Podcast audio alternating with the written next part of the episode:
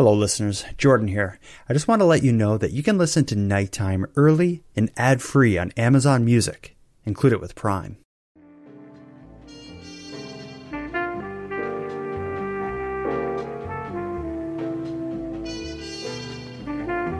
You are tuned to the Nighttime Podcast, focused on the fringe of Canada.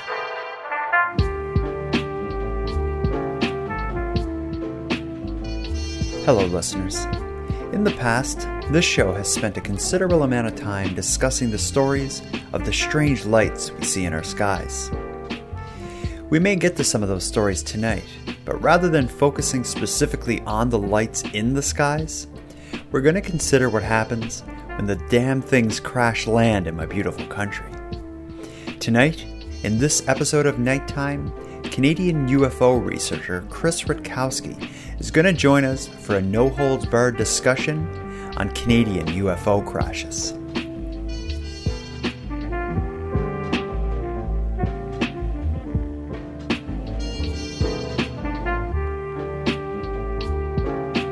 Chris Rutkowski, if uh, aliens or UFOs or whatever they are are smart enough to get here, why the hell would they be crashing? Isn't that like a at the end of a long trip to only crash? What do you make of that? Exactly. You know, here they are traversing time and space across millions or perhaps billions of kilometers.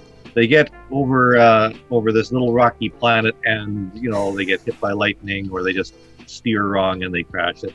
That's remarkable. In fact, the whole uh, idea of UFO crashes and, and materials left behind and this type of thing it just it doesn't make sense intuitively when you think about it, but uh, it really has captured the imagination. Uh, it's there's no question. It's it's part of the, the the memes and the milieu of the whole UFO thing. Yeah, that that's a one thing about it. Like, is is absurd in a way. Like, I yeah, I'll say it. As absurd as it is for them to just have this unfortunate accident after they arrive from you know light years and universes beyond to to crash here. Um, it's become such a part of the UFO story. There's like these certain kind of trappings with these stories that come up often, and one of them is, you know, of course, a UFO crash. Like I know you know so much about the history of UFOs. Does that always seem to be a part of the story, or is there a certain point you can look back on and be like, yeah, all of a sudden UFOs started crashing? Well, there have been a lot of cases like that over the years. In fact, uh, the UFO crash retrieval symposia uh, I have uh, on my bookcase, I can see from here uh, many, many things that a number of people have worked on, um, many publications just, just listing the supposed crashes. I mean, it's, although it's absurd, I mean, we have sophisticated jet fighters and things like that uh, in the various militaries around the world, and some of them crash all the time. Uh, ships uh, uh, sink. I mean, you know, the the technology itself does not preclude some some unfortunate accidents. So, I suppose if you were, I mean, I don't think the the idea is that the the ones that crash supposedly are the UFOs that come from uh, another star system. I think the idea is that a mothership comes between star systems and sends down a little scout craft, and those are the things that have their problems. But um, the good driver so not, stays on the mothership. The driver, yeah, yeah. So it's not unreasonable, I suppose, although it is really strange that uh, uh, that we would have so many of these uh, cases. And and actually, the the thing is, when you actually look at the cases, they most of them do have some pretty simple explanations. Uh, although there are some that are really really odd. Um, and a number of years ago, I put together a, a list of crashes in Canada uh, or supposed crashes or, or, or, hard landings or whatever in Canada. Um, and people were, you know, they were kind of interested in, uh, and they got some hits, but it's recently that uh, people are really interested in this sort of thing. Um, and there's other cases I didn't even include in that list.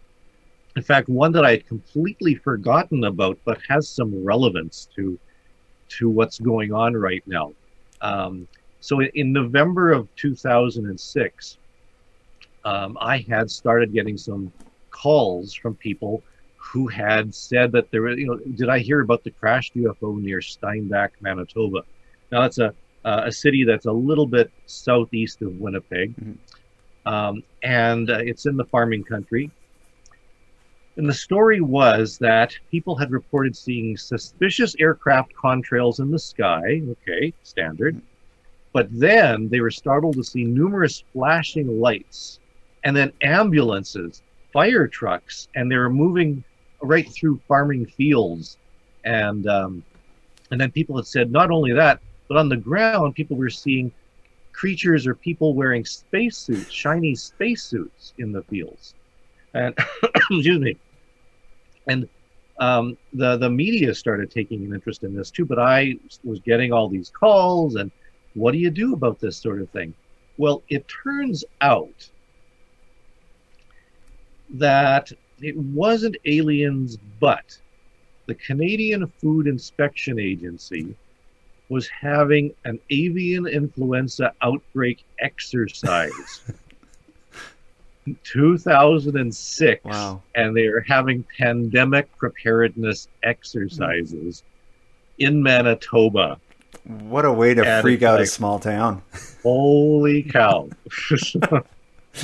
yeah, that's all they need is like you- you're running some kind of thing like that, and some UFO researcher manages to take a few photos, and all of a sudden you're famous. yes, absolutely. Uh, so yeah, Yeah, yeah, but we have even like something like that aside.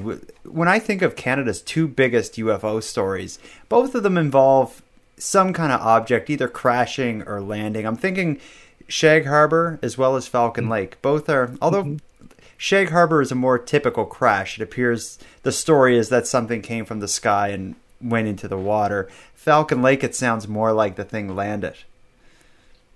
Yeah, I mean, yeah. There's no question that uh, that Falcon Lake isn't it really in the same category, um, but uh, yeah, absolutely. Shag Harbor, uh, you know, has all the elements that that we talk about. You know, uh, on uh, December third, 1979, Shag Harbor. Boy, that was a big story. What's the date? Oh wait, you're not talking about that Shag Harbor crash. What uh, is? Are you pranking me here? Is there two? No, no, no. Uh, uh, you know, I've been going through. Uh, I've been keeping track of the government documents and uh, uh, what's in the National Research Council files and the RCAF files. And on December third, nineteen seventy nine, at uh, somewhere around uh, six forty five in the evening, Ralph Smith in Shag Harbor, um, who was just three hundred yards from the water, and also Chris Smith, who also lived in Shag Harbor, saw an object shaped like a shiny semicircle with uh, red and yellow um, light underneath. Appeared to look like a parachute, even. Uh, it was observed to the southeast of Shag Harbor, seen for five minutes, and the object descended and disappeared into the sea. Wow. That's not the that's not the Shag Harbor you're That's talking about. That's not what. I was right? thinking You're of. talking about some other one. oh, okay. Well, why why is this not well known? This is the first I've ever heard of this, and I've yeah it's it's on file uh you know and i i documented it in some of my uh my earlier posts and it's uh, however it's actually not even in my list of of some of the crashes uh, onto canada in my blog post that i posted back in uh, in 2016 Hmm. um turns out there's even other ones but not in shag harbor but in nova scotia where objects are seen to fall into the ocean and the rcmp investigated wow. so it's it's just it's just how things go. It's it's really quite interesting. What what I find interesting about that, I think you said seventy nine Shag Harbor event, and you got to send me some info on that because what what's interesting about it is what happened in sixty seven in Shag Harbor is a really big deal. The Canada's Roswell, the whole nine books, documentaries about it. It Yeah. didn't become a big story until well after seventy nine. So my initial thought would be it would be kind of like a copycat thing, like I also saw a UFO. Right. But in 79, the, the 67 sighting or crash landing in Shag Harbor wasn't like a well known, no. like local phenomenon the way it is now. So that that's compelling. yeah, it's it's quite interesting that uh, that we have that plus so many others as well.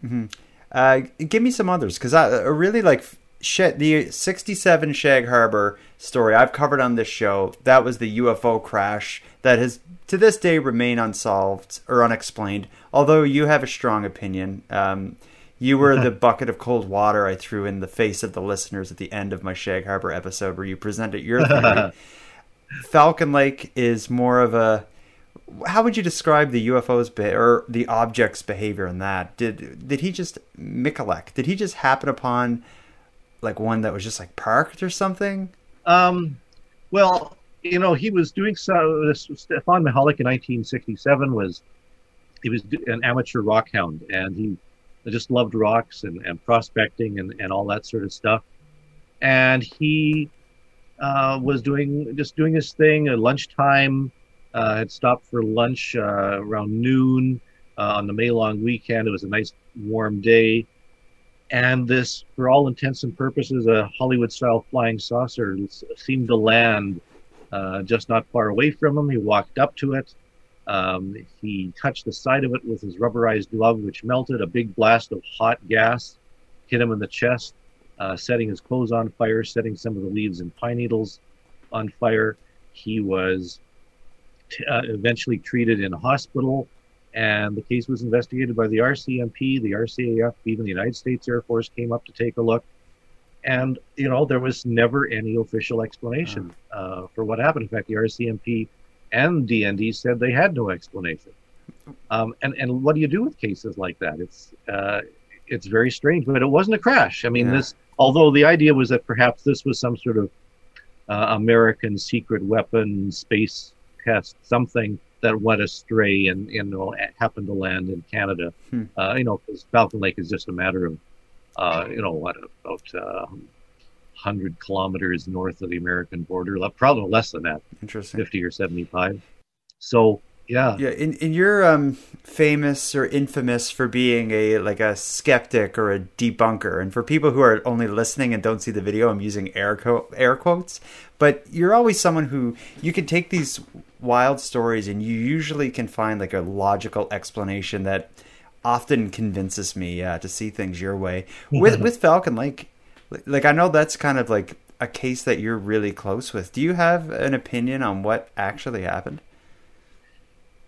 Um, you know, no. In fact, uh, this is one of the reasons why I'm so fascinated with the case, and why I wrote the book on it, because it doesn't seem to have a reasonable explanation. I mean, certainly elements of it um, have some explanations. Um, uh, the radioactive piece of metal is really strange. Um, I don't think, and it was found a year after the fact, and uh, you know, there's some strange things around that. Um, I mean, maybe that has an explanation. Um, but the object uh, that was seen by the witness himself, um, it, it, you know, he wasn't the type of guy to make up stories. He wasn't a publicity hound. Um, you know, he was physically injured. Um, you know, there was some additional evidence found at the site, and the RCMP and RCAF both grilled this guy uh, and his family and his friends and his workmates and associates. Um, and, you know, they could not shake the story uh, and they had no idea what had happened to this guy.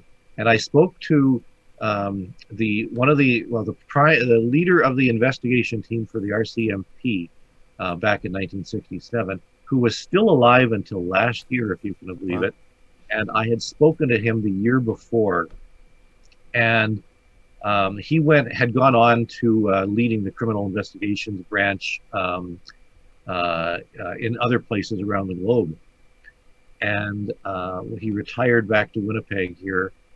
And when he, I asked him bluntly, I said, "What do you think happened?" And he just he told me on camera that he could not explain. He has no idea what what this guy uh, had seen, and he had, you know, interviewed thousands of of, uh, of you know uh, of, of people in cases where he could crack them or solve uh, the mystery, and this was one case he couldn't. Wow. Uh, but I guess not necessarily a UFO crash. So let's get onto that. Okay. You probably know more about UFOs in Canada than any sane person should. Uh, so I'm sure you got a lot of UFO crash cases to tell me about, other than the '79 Shag Harbor one. So um, Yeah, I'm ready sure. for UFO for Canadian UFO class, UFO crash class. Okay, here we go. Here's one that everybody knows about Francis Gary Powers. Now, we're Canadians, so we should be excused for not knowing this name automatically, but historians should know that Francis Gary Powers was an American pilot of the U 2 spy plane. And um, he crashed in the Soviet Union Um, and uh, he was held prisoner, uh, and that, of course, because the Russians, Soviet, the Soviets at that time had uh, had the U-2 spy plane, it really compromised the entire espionage thing. So it was a really, really big thing in the middle of the Cold War back in 1960. Um, curiously enough, another U-2 spy plane crashed in Saskatchewan, and nobody has heard of this. Hmm. Um, it turns out that um, um, uh, another pilot had engine problems and had to make an emergency landing on March the 15th, in 1960, uh, in northern Saskatchewan on a, a, very remote lake called Wapawekka Lake, which turns out to be very close to the Manitoba border. And this pilot had to be rescued by RCMP from Flin Flon, Manitoba. Um, and uh, they trumped out there and, uh, you know, had to call it in and say, you know, this big plane flew out, fell from the sky. And it's, it's really quite remarkable. And it has been documented. The, um, the, uh, you know, the CIA had comments on this. This is part of Canadian history, but uh, it wasn't a UFO necessarily, but a U two. That's pretty. That's like the next best thing. Absolutely. That must have been an awkward call where he's like, I was flying a top secret espionage spy plane and had engine trouble above Saskatchewan. Yeah, exactly. and what were they doing above Saskatchewan?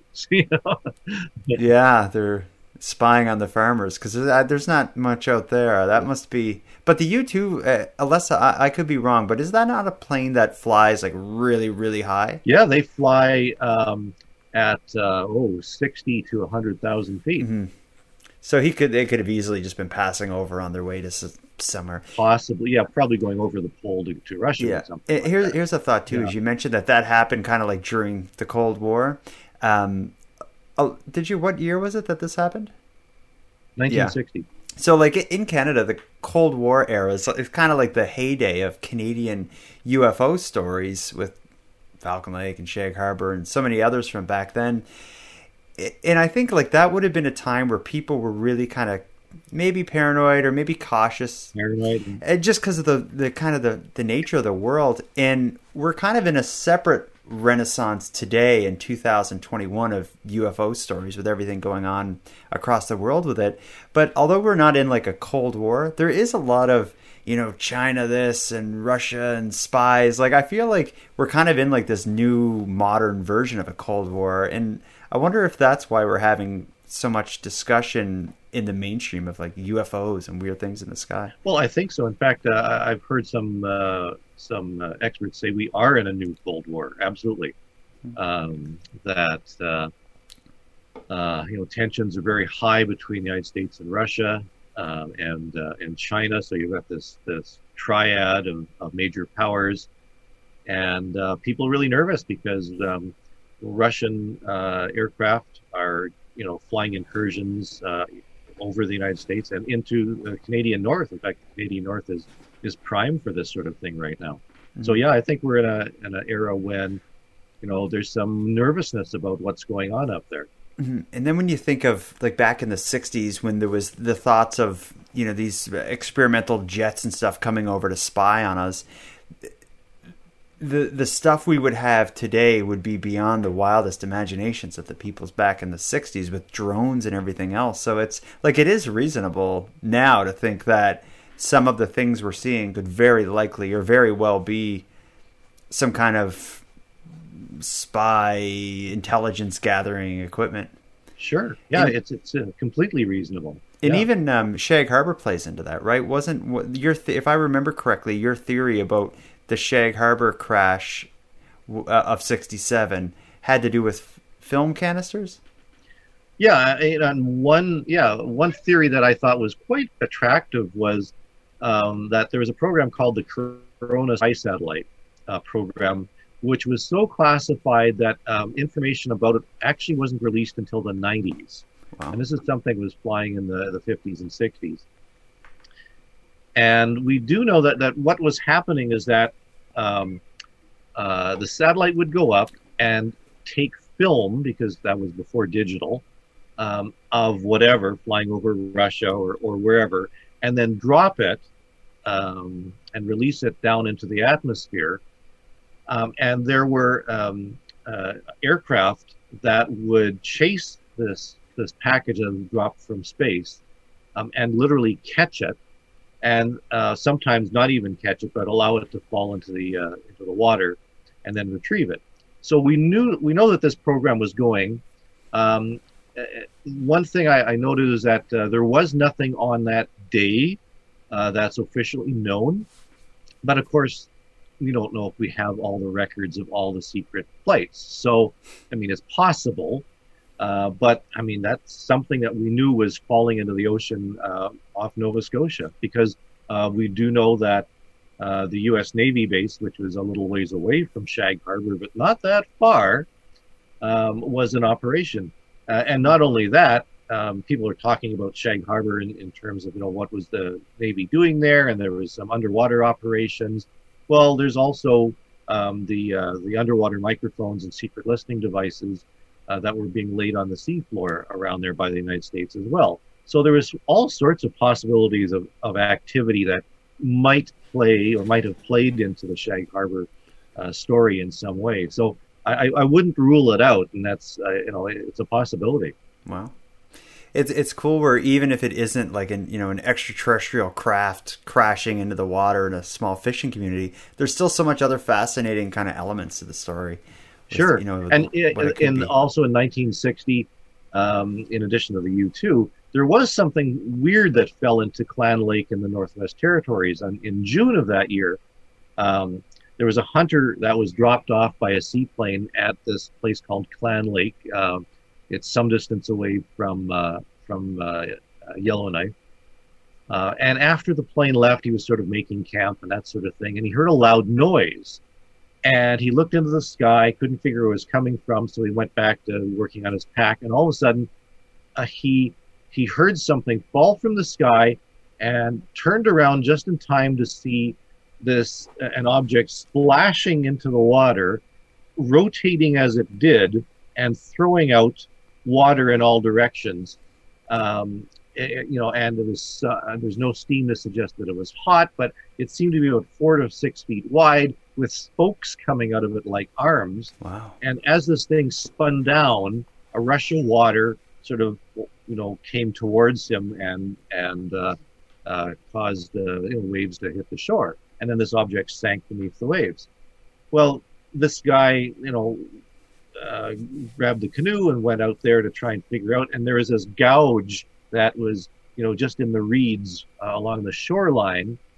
Um, and some of the, the reeds were sort of floating on the water because they had been ripped out and it looked like something was under the water. Well, he tried poking it with a, with whatever sticks he uh, he had, couldn't reach down far enough. But he went back to his stuff, and then he eventually reported this one uh, about a month later to the RCMP, who flew out there, um, did you know had longer poles, um, and tried to find whatever was under the water. Nothing could be found. They RCMP in turn notified the National Research Council, who thought maybe it was a meteorite, um, which would have mean that was valuable, and that you know something that large certainly would have had some uh, some uh, value. Um, and so uh, but by this time, the water had started to get cold, and by the time the NRC got its act together, the lake had frozen over. Well, they were contracting people to fly, fly in with um, uh, magnetometers to try and find out, you know, if they could find this thing under the ice. And there was discussion and um, correspondence that I found uh, in the archives going back for like it, it covered a period of, of years uh, and eventually, the National Research Council just said, ah, you know what? Let's just forget about it. We'll never get this thing. So there's two problems with that.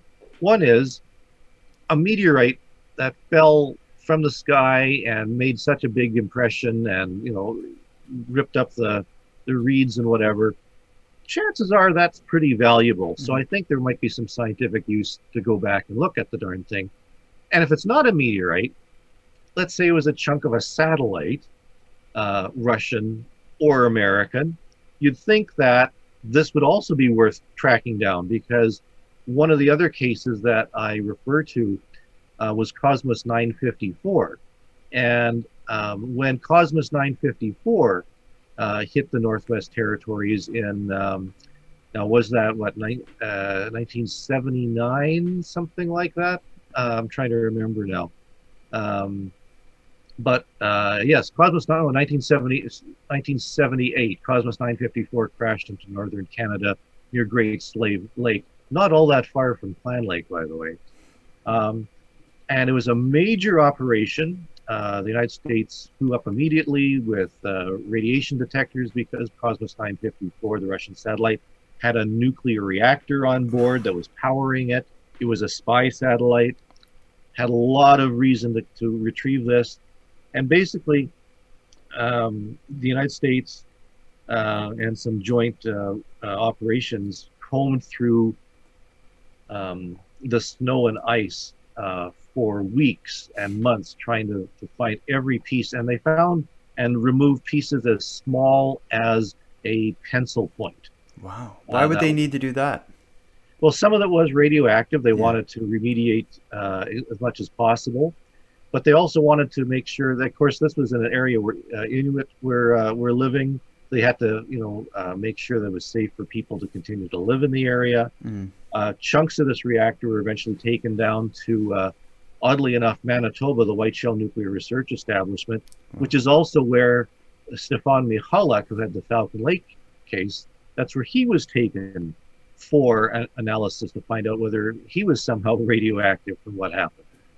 Um, so there is all sorts of these intricate um, connections uh, all over the place. And you know, Clan Lake was was 1960, uh, Cosmos 954 was 1978, um, and in uh, October of 1967, sorry, uh, well that that was Shag Harbor, um, but before that, um, there was something that was seen to fall into Wollaston Lake in Saskatchewan, 1968, uh, um, where uh, nobody saw this thing fall, but pieces of um, a, a, satellite or, or some metal were found uh, and tested. It was found to be 99% uh, pure titanium. Hmm. Uh, and it was described at the time as the largest piece from a satellite that has ever landed on Earth. This was 1968. Okay. And these pieces were like, like this big, and they're clearly from some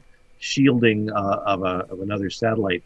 And those were retrieved and examined. And uh, I mean, people are always talking about you know pieces of UFOs, you know, um, and the metamaterials and all this sort of stuff. Well, this is metamaterial. This is titanium with all sorts of sheathing and layers and so forth that had actually come from space. And whereas the metamaterial pieces that people are talking about usually with regard to UFOs are really tiny, mm-hmm. like this big, um, these Wollaston Lake samples were like feet wide. Okay. And, um, you know, and they were obtained and they were examined and tested.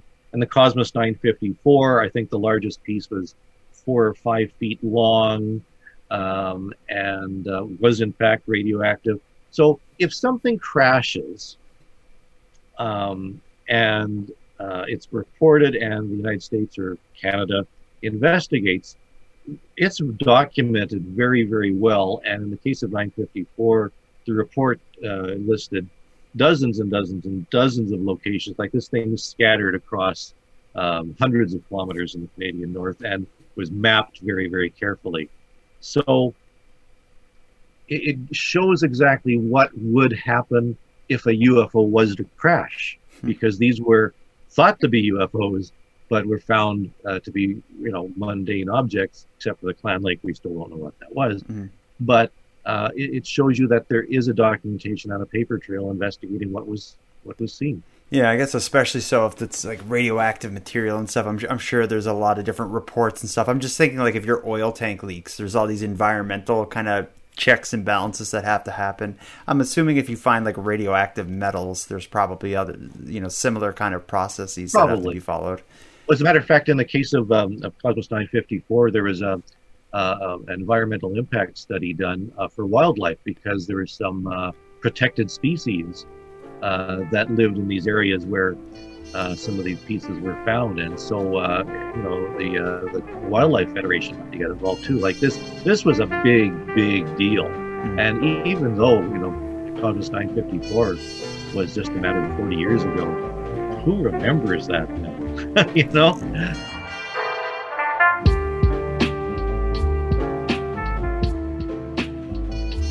And, and you do the UFO report every year, like the Canadian UFO survey. Do you see many reports like present day of UFO crashes, or, or are we mostly just reporting Starlink? Yeah, mostly UFOs uh, these days are lights in the sky. Very rarely. In fact, this is one thing that I've been able to document because of the, the Canadian UFO survey, partially because we, we started in the 80s. And even by that time, the uh, number of close encounters of the second time, second time, where evidence is left, were really few and far between. In fact, one of the projects that myself and my colleagues are working on is backfilling beyond uh, uh, earlier than 1989, uh, looking uh, to document the, the you know the UFO cases in Canada, and it became very obvious that um, the the evidence cases and the the crash cases and all that sort of thing they really petered out in the, I would say, 70s, um, and were almost completely non-existent uh, by about the 80s. And then we got into the crop circle uh, era in the 80s, and it was really strange because most of those had no associated UFO reports whatsoever with these crop circles were just found. But at the same time, the um, you know the the rings or or lens, uh, you know the, the were ground markings uh, were almost unheard of uh, past that time. So it's almost like the crop circles took the place of that. Now that the crop circle phenomenon has waned, although every year we still hear some classic cases from England and, and other places, um, by and large, uh, evidence cases and trace cases are are are gone uh, from the UFO literature. Yeah. Uh, what what is the trend now? Because like you you never really hear of a like I've never heard of a crop circle appearing. We had the monolithic uh, things yeah. last year for a little bit, yeah. but but now it's it's always something in the sky. Yeah, um, which is what most UFOs are. You know, mm-hmm. lights in the sky. Uh, but it's true. Yeah, the the close encounters is something that leaves behind a something of its passing. Very very rarely do we get those now. But I think what we've seen a shift to Oh. Um, and this comes out of the Pentagon report, of course, is that there's instrumented de- uh, detection, you know, radar, yes, um, infrared, all that sort of stuff. The, the gun cameras have, and yeah, which we did have a little bit before, but um, that is more of the hard evidence. And, and for me, I don't know, radar and, and infrared is not necessarily hard evidence. It's certainly more um, uh, not even tangible. Tangible is the wrong word, but it's certainly a better evidence than just uh, uh, you know a eyewitness because you have some record of it. Yeah. Um, but but that seems to be where we're going uh, for, uh, you know, for in terms of documentation anyways. For the line yeah for the i don't know why i asked that because as soon as you answered i'm like yeah of course that's where where it's going. If you think of the big cases from the last few years and everything that's kind of leading up to what's going on in the us right now it's all like um american military fancy cameras that keep track of speed and all this stuff, like the gun cameras. I think FLIR, F L I R cameras. Yeah, but yeah, it's like every UFO sighting now is like one of those videos that like some U.S. ship leaks or you know or whatnot. But yeah. that's that's the thing now. But at least that has a like a scientific angle, and there's no um. Uh, like speculation on what the eyewitness saw or something. You have like actual data to go with, which is that's cool. Yeah, although you know, in the case of the what the Pentagon has been, uh, you know, the what's been leaked, and the Pentagon admits, yes, it came from a military personnel. Uh, doesn't Pentagon itself doesn't say that they're unexplained, but it says that you know they're part of their study. Um, a, a, lot of those are, have some explanations. I mean, as as much as UFO fans want to insist that they're not, I mean, uh, uh this uh, pyramid, which was actually a triangle, that's actually strobing at about the same rate as a uh, as an aircraft, and and the infrared uh, aperture is exactly that shape. Mm. You know, you, you, get these things that you know they probably have some explanation. Even the one of the of the object that that fairly new one that's moving across or seems to be moving back and forth and then drops down a little bit mm-hmm. into the water. Um, you know, when you actually stabilize that image, it's not moving back and forth at all. It's just dropping slowly down to the water. And that literally can be anything. Yeah, Uh, and it just, and it's also racked out to the to the limit almost to infinity. So it's it's pixelated. It's you know, it's not proof of anything really. Mhm. But the eyewitness reports of the pilots, that's something different because um, one would think that uh, Navy pilots or Air, For- Air Force pilots, for that matter, who have some significant air flying time, you know, would be able to tell, you know, some whether it's a drone or a balloon or, or whatever. And if they say something's flying circles around their aircraft, I don't know what that is. Mm. Uh, and that's basically what the Pentagon said. You know, we don't have any evidence of of aliens, but we're not entirely sure what was actually seen yeah. which is kind of a, a Weasley way of, of doing it. But what's curious for me about the Pentagon thing is it's exactly what happened in history. Um, Project Blue Book folded and the Condon Report came out, and basically they said, yeah, you know, we're not sure what this stuff is. It's not aliens, but well, here's a bunch of cases we couldn't explain. 1952, the Air Force had a um, had a, a press conference talking about UFOs or the flying saucers. And the Pentagon spokesperson says, Yeah, we don't think it's aliens in any way. We don't know what's been seen, but we don't think it's aliens. Almost word for word for what we have this year. And it's like, don't people realize that, that history is repeating itself and that it's playing out exactly like it's happened before? And uh, I know a lot of people are distrustful of the uh, of the military and the government, and I'm fairly certain it doesn't matter what comes out of the Pentagon, nobody's going to believe it. No, I, I feel the exact same way, no matter what the answer is, but I'm not expecting any great revelation from it. I'm sure it's just going to be fodder for History Channel documentaries and podcasts. Uh, it's definitely not disclosure, that's for sure. Um, yeah, and you know, when I looked at you, you, what we've been talking about here, you have your the the blog post where you went through a bunch of different Canadian uh, UFO crashes. One that you mentioned is a story that's close to me geographically, but I don't know much about it. The Ebenezer PEI Oh UFO yeah, event. Ebenezer, because yeah. that involves a UFO or a purported purported UFO craft. But that's a story I've just I've always been like I'm going to go down that rabbit hole someday, but I just haven't gotten there yet. What's the story with Ebenezer and when did that happen? Yeah, it's it's really strange. Um, August twenty second, nineteen ninety. Um, uh, something happened on Prince Edward Island. Uh, it was about 7, uh, 7.45 at night. Um, Shirley Yo at of Ebenezer, she saw a, a glowing object land in the woods. And they watched this object. She described it like an ice cream cone. Uh, and once it landed, uh, she said it was still glowing hours later. Uh, and people in the area had said they were watching it through the trees. It looked like a big round ball of light. Uh, and then as they were watching, these military helicopters started flying all over the place, circling the area. Uh, and people had no idea what was going on. This was something uh, something quite remarkable. Uh, the RCMP confirmed they had like a dozen calls about the object and sent people to investigate. One officer said that he could see it in the distance and then lost sight of it. Um, and it's very strange. So this was investigated, and uh, the Charlottetown Astronomy Club searched the area itself uh, the next morning and couldn't find anything.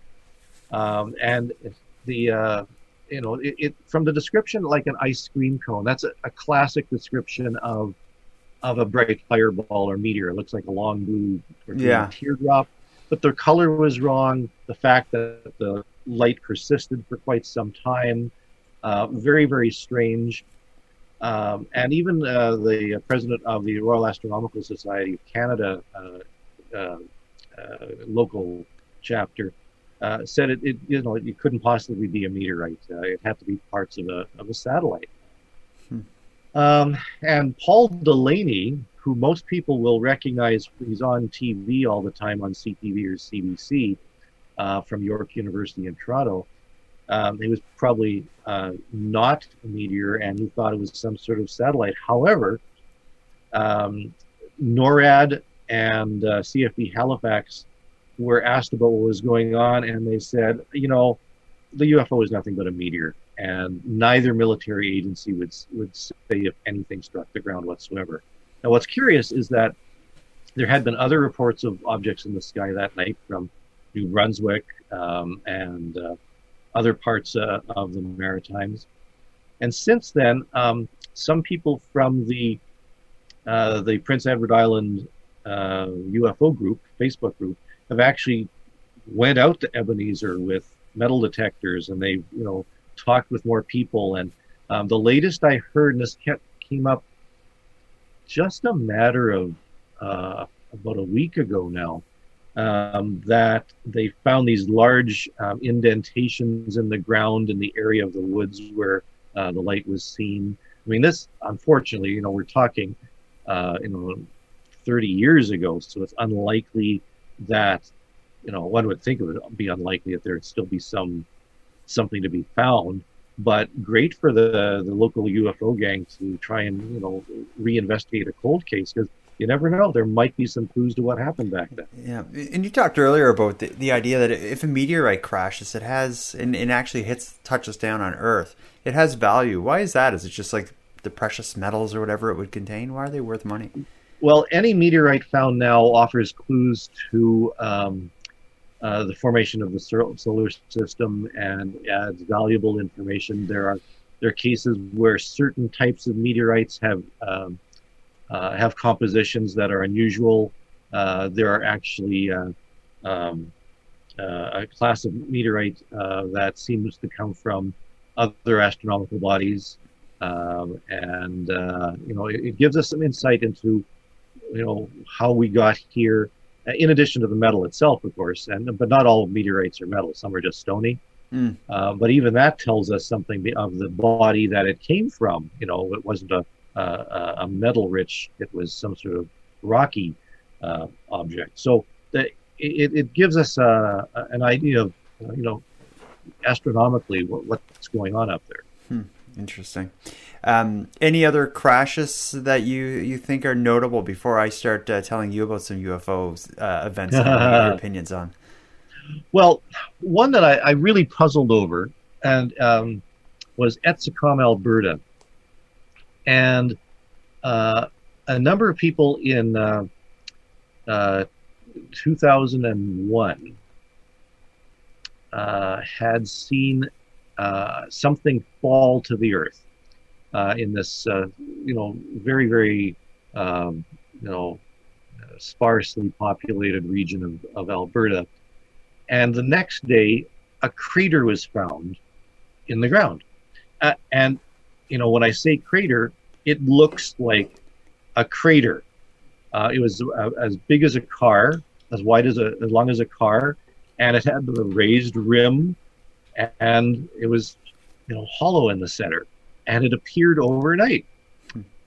Um, now, this was actually investigated by uh, some uh, some scientists from uh, the University of Lethbridge, um, and was also investigated by the Astronomy Society and the you know because it, it, looked like a meteor crater and and yet they couldn't they didn't find any meteor inside or meteorite inside um, uh, although the lethbridge uh, scientists said that uh, you know it, it's probably a, a, fragment of a meteorite or a, a, metallic solid object that fell to the earth from outer space. Very high speed probably 500 kilometers an hour and it sort of threw up the uh, this crater. However, astronomers looked at it, and uh, Alan Hildebrand of the University of Calgary, who is the leading authority on impact craters in not just Canada but around the world, um, he was actually the one who um, broke the news about dinosaurs dying off from the meteor that meteorite or asteroid that hit uh, Mexico. Um, in his opinion, and this is somebody who knows his stuff, he didn't think that Etzicom was made by a meteorite. It was something else. Hmm. So if it was not caused by something falling from space, what was it? And it's a mystery. We have no explanation for what fell onto Etzicom, Alberta. Interesting. It kind of reminds me a bit of another event on your list with the Bell Island boom, which is Bell like, Island boom. Yeah. yeah, there's like in Bell Island, Newfoundland. I've I did a multi-part series, and I I also um, interviewed um, Cynthia Bickford, who was she was only a child at the time, but she lived in and still lives in the house that was like ground zero for where it went down on what they call the Bickford farm. But that was that's also a story where like there's no question something happened, but there's no explanation for it. I think people who listen to my show, especially that have listened for years, probably remember that story. But uh, I, I don't think we've ever talked about it. Does, are, are you big on the Bell Island boom? Well, I mean, I I know uh, I, I've read um, you know the the scientific theory that it was um, uh, caused by a superbolt, Mm-hmm. um, which seems reasonable. It's also suspicious that 78, which is when this happened, is also the time of the Concorde. Mhm. And there's no question that a lot of the booms off the coast of the uh, uh, of the eastern seaboard of the United States and Canada were caused by the Concorde breaking uh, breaking the sound barrier. So um, it was either a Concorde boom or um, a, uh, a super bolt. And I think the reason they said it was a super bolt was because they've been monitoring lightning um, using their satellites. And uh, I think uh, the Velas satellite suggested that a super bolt had had occurred somewhere in Newfoundland uh, on or around that time. Hmm. So that's that's where that comes from. Whether that's true or not, I don't know, but you know, it, it sure caused quite the quite the thing. Mm, definitely. Now, uh, here's how I want to end this: is um, anytime I get the, the UFOs above Canada Facebook group, I, I give people the option to report a UFO sighting. It sends me all the information in an email, and as I get them, I forward them right off to you. Um, and there's been a lot of them in the last month. It, it, even roughly, like how many emailed UFO reports do you think I've sent you? I think probably thirty or something. Over the the past month or so, Yeah, I, feel like I'm sending Probably like one every second. Yeah. day. Yeah, probably a dozen or, or, or so, maybe fifteen, something like that. yeah. And and of course, that's that's just I mean that's not all of them. I mean, we get uh, stuff sent to us directly. Uh, there's stuff that's posted in uh, in the web pages themselves, uh, stuff from MUFON, stuff from Peter Davenport, and so forth. They're friends. Um, so there are cases that are continually being reported. Um, the um, I I think the thing to remember too is uh, that the number of UFO reports is still down compared to last year. Mm. Uh, as many as we're getting now, it's not making up for the hundreds uh, that we were getting at this time last year. Hmm. So what you know, uh, it's curious that during the pandemic, the explanation why we're getting so many reports is because of the pandemic in in 2020. 2021, we're still in lockdown, and yet the number of UFO reports is not as high as it was the previous year. Why that's so, yeah. I have no idea. And UFOs get as much or more attention as ever right now. It seems like. Well, there's a yeah, there is a there's a difference though. Media attention, uh, such as what we're seeing right now on CNN and ABC and and Pentagon and all that sort of stuff. Traditionally, and I've done studies of, of media content and UFOs. Um, uh, an increase in media attention does not generate current reports. In fact, what happens is somebody will be watching, you know, Barack Obama talk about UFOs on on James Corden, and uh, they'll say, "Oh, you know what? I saw something when I was a kid," and they'll make that report. Hmm. So we get older reports, but not necessarily current reports, Interesting. and so that's that's the difference. I I have a current report for you. This is one Oh, that okay, I. let- let's hear it. This let's is from your, your neck of the woods, and this is one that came from uh, through the reporting um, forum on UFOs Above Canada's Facebook group. It's from Winnipeg, Manitoba, um, your neck of the woods, 29th of May, about 5 p.m. So I'm just going to read you the witness's uh, description. Sure. So what they say is a large metallic, highly reflective sphere flew over us at a very low altitude while flying a kite. It was a very clear day. It flew from south to north over the Minto Armory in Winnipeg. It was very windy that day and it seemed to be completely unaffected by the wind. It flew very stably over us and past the Minto Armory, disappearing over the building. Five or ten minutes later, it flew over us again at the same approach and then moved down in a very controlled manner behind the building. My girlfriend and I could not figure out how it could be flying that way, especially in the wind. They say that the sighting was about took about three minutes, um, each sighting with about five minutes between them. Um, yeah, I don't know what I what I think of that. Yeah, it's it's pretty strange. Um, Minto Armory is actually in the very center of Winnipeg. Mm-hmm. Um, it's a, a, holdover for when uh, there were some uh, uh, troops stationed uh, uh, in uh, in some bases in Winnipeg from the 1940s. Um, very old building. I think it's actually used as a COVID injection site now, or something like that. Mm. Um, and so it, it's strange that it would be right over the center of the city the description, you know, the fact it was taking three minutes to pass, kind of sounds balloonish. And large uh, spherical uh, object, like I, you see those kind of big balloons that are like metallic. Yeah, yeah. If I was to, you know, have to explain it, that's probably what I would lean in the direction. Mm-hmm. But um, that was mystifying to the uh, these two uh, witnesses, and they said it. There was like either the same one um, came back and, and did it again, or it was uh, a second one. Yeah. Yeah, and when they say at the same approach, they would mean like flew in the same direction. So, which wouldn't really. Yeah, and I have to admit, I I haven't had a chance to, to follow up on this one. It's been a little hectic, mm-hmm. but uh, this would be one to uh, to investigate a little bit more. Hmm. Um, well, I got another one, and this one uh, I definitely want to get your opinion on because it involves um, a UFO event that occurred over a nuclear power plant in Pickering, Ontario. Mm-hmm uh, my old uh-huh. stomping grounds. I lived there for a summer. Um, That's this, why you're uh, glowing now. yeah, this uh, this sighting lasted uh, just a little over six minutes. It happened on the 24th of May at 9:30 p.m. So I'll describe it to you here. So the witness describes it as four to five orange lights, very slowly moving, one at a time, came from the water behind the nuclear plant. They would get to a certain point in the sky and then vanish, and another one would come from behind the other lights like they were trading places. And a couple of times the lights would just vanish. And there was two that stayed for quite a while at the beginning. They were there was a lineup of like four of them to a certain place in the sky and then they'd vanish. They looked to be something smaller. They looked to be something smaller than a dime when we were to look at them in the sky. Multiple witnesses from people on our balconies watched the fireworks. We're watching fireworks. One sec multiple witnesses from people on our balconies watching the fireworks. It was almost as if they positioned themselves over where the fireworks were to watch them. So there must have been fireworks going on. They're watching the what? fireworks as this occurs. Well, that's the uh, that's the May long weekend, of course. That's that's yes, uh, May Victoria Day weekend. Yeah, yeah, hmm. yeah, and that's um, uh, yeah. The weekend was the twenty fourth, and so that's what the fireworks were going.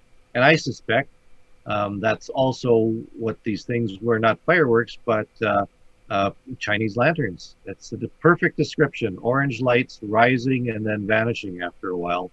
And you can just imagine that they're lit one at a time. Yes. And the fact that they're at over Pickering nuclear plant is really kind of the red herring because, um, uh, I mean, the anything between Toronto and Montreal is going to be over the Pickering plant. It's the it's the regular flight path from all air all aircraft flying west to east, and east to west. So uh, whether it was a you know something deliberately over the plant or just I mean of course and and the plant's on the water too. So there's beaches. Uh, mm. There's all sorts of uh, there's lots of walking uh, trails and parks in there too. So yeah, I, I could see yeah. people setting lighting it, it's a large open area, so that would be a spot where people may set uh, set off Chinese lanterns. Yeah, that makes sense. Yeah, that that's my guess what these were. But I mean, they're you know they're they they look kind of cool. Mm-hmm. Uh, I remember we did a a, a demonstration for um, there's a show on APTN called Indians and Aliens, um, where uh, we set uh, one off and they filmed it from the time I lit it to the time it disappeared in the in the distance, and it looked pretty cool. Neat. I've never seen one in real life, like in uh, up close. I know what they what they are. It's a bit, it's like a paper ball with a candle in it. Yeah, yeah. And then yeah. the heat from the candle will make the ball or the paper shape flow. Yeah, off. back in the 1950s and 60s, um, uh, we used to make them from dry cleaner bags, and um, you'd get uh, this, this is instructions for how to do it. Um, uh, you get balsa wood from a hobby shop, balsa wood for, for making hobby planes. Um, two long strips, uh, cross them up, um, and then get um, uh, some sort of ring. And I forget what we used as the as the paper ring, but you got a dry cleaner bag uh, attached to the uh, to these balsa wood, and in the center you'd put a little can of uh, sterno or uh, some heat source. Candles by themselves wouldn't work necessarily, but you, you know you might be able to make a, a tea light, a couple of tea lights and stuff. And then you have to wait for the heat to actually fill the bag. The dry cleaner bag's pretty big. Um, and when it was finally heated, you could let it go and it would rise very slowly. Oh yeah, uh, yeah. That's that's a good explanation. See, you're so good at this. I can just pitch this stuff, and you you're always get a a good a good explanation. Well, good and, and you called me a you called me a debunker, and and uh, what's interesting is a good UFO investigator can explain most cases. Mm-hmm. So, is explaining UFO reports debunking? I think a debunker is more somebody who refuses to even consider uh, UFOs as anything other than bunk, and uh, um, and I don't think UFOs are bunk necessarily, especially with regard to some of these pilot cases and the number of cases that, that we have uh, on file. Oh, by the way, the Pentagon said that they looked at 120 cases um, over the past 20 years. Well, over the past 20 years, I have 350, three times as much uh, pilot and uh, military reports of, uh, of UFOs in Canada alone. Wow. So uh, the numbers don't add up, or they, they add up wrong down in the in the Pentagon. Take that. Now who should be running yeah. the country?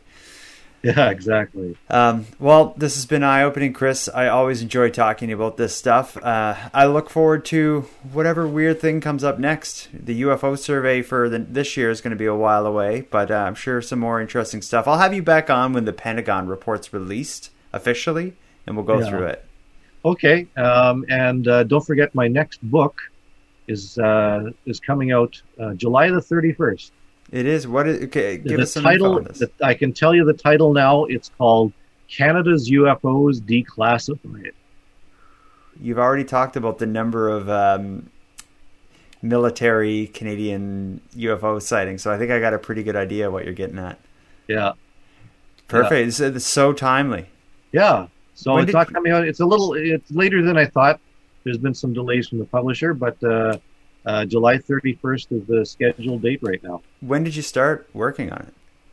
I'm just curious how long you uh, spent. Oh, this has been this has been a, a while in the works because I, I went through all the National Research Council files uh, plus some additional files, um, and uh, picked out some of the the favorites, some of the really interesting ones, and uh, um, uh, actually the book is going to reproduce uh, quite a lot of the official documents, so awesome. people are able to see for themselves.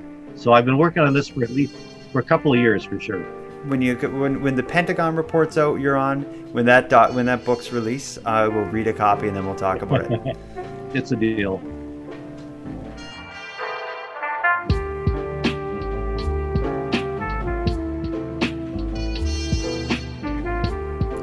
I want to thank you for joining Chris Rutkowski and I for our talk tonight. Hopefully, in the near future, more UFOs will crash into our planet and we'll be able to do it again soon. But until then, I'll be looking for more stories about the ones that managed to stay airborne. And with that, I'll begin to wrap this episode up. But first, a big thanks to Chris Rutkowski for again sharing his time and his knowledge with us. As well, a big shout out to Monty Datta for contributing the music for this episode. What you heard was a piece called Noir Tokyo. And lastly, a massive thank you to everyone who listens to Nighttime, as without your interest and your support, this show would be as pointless as it would be impossible. But with that said, keeping the show alive is and has always been an uphill battle. So if you want to help keep the grass cut around here, please consider subscribing to the premium feed. For about the price of a cup of coffee, you can help the show out at patreon.com slash nighttime podcast. And with that said, let me thank the newest supporters of the show Blaine, Rob, Maureen, and Lynn. thank you for your generous support. If anyone listening has any story ideas or wants to give feedback on the show, find me at nighttimepodcast.com slash contact or on social media. I use Facebook, Twitter, and Instagram, and I'm often live on the Nighttime Podcast YouTube channel. So that's it. Until next time, take care of each other, hug your loved ones tight, and let me know if you see anything weird. The Nighttime Podcast is written, hosted, and produced by Jordan Bonaparte. Copyright Jordan Bonaparte.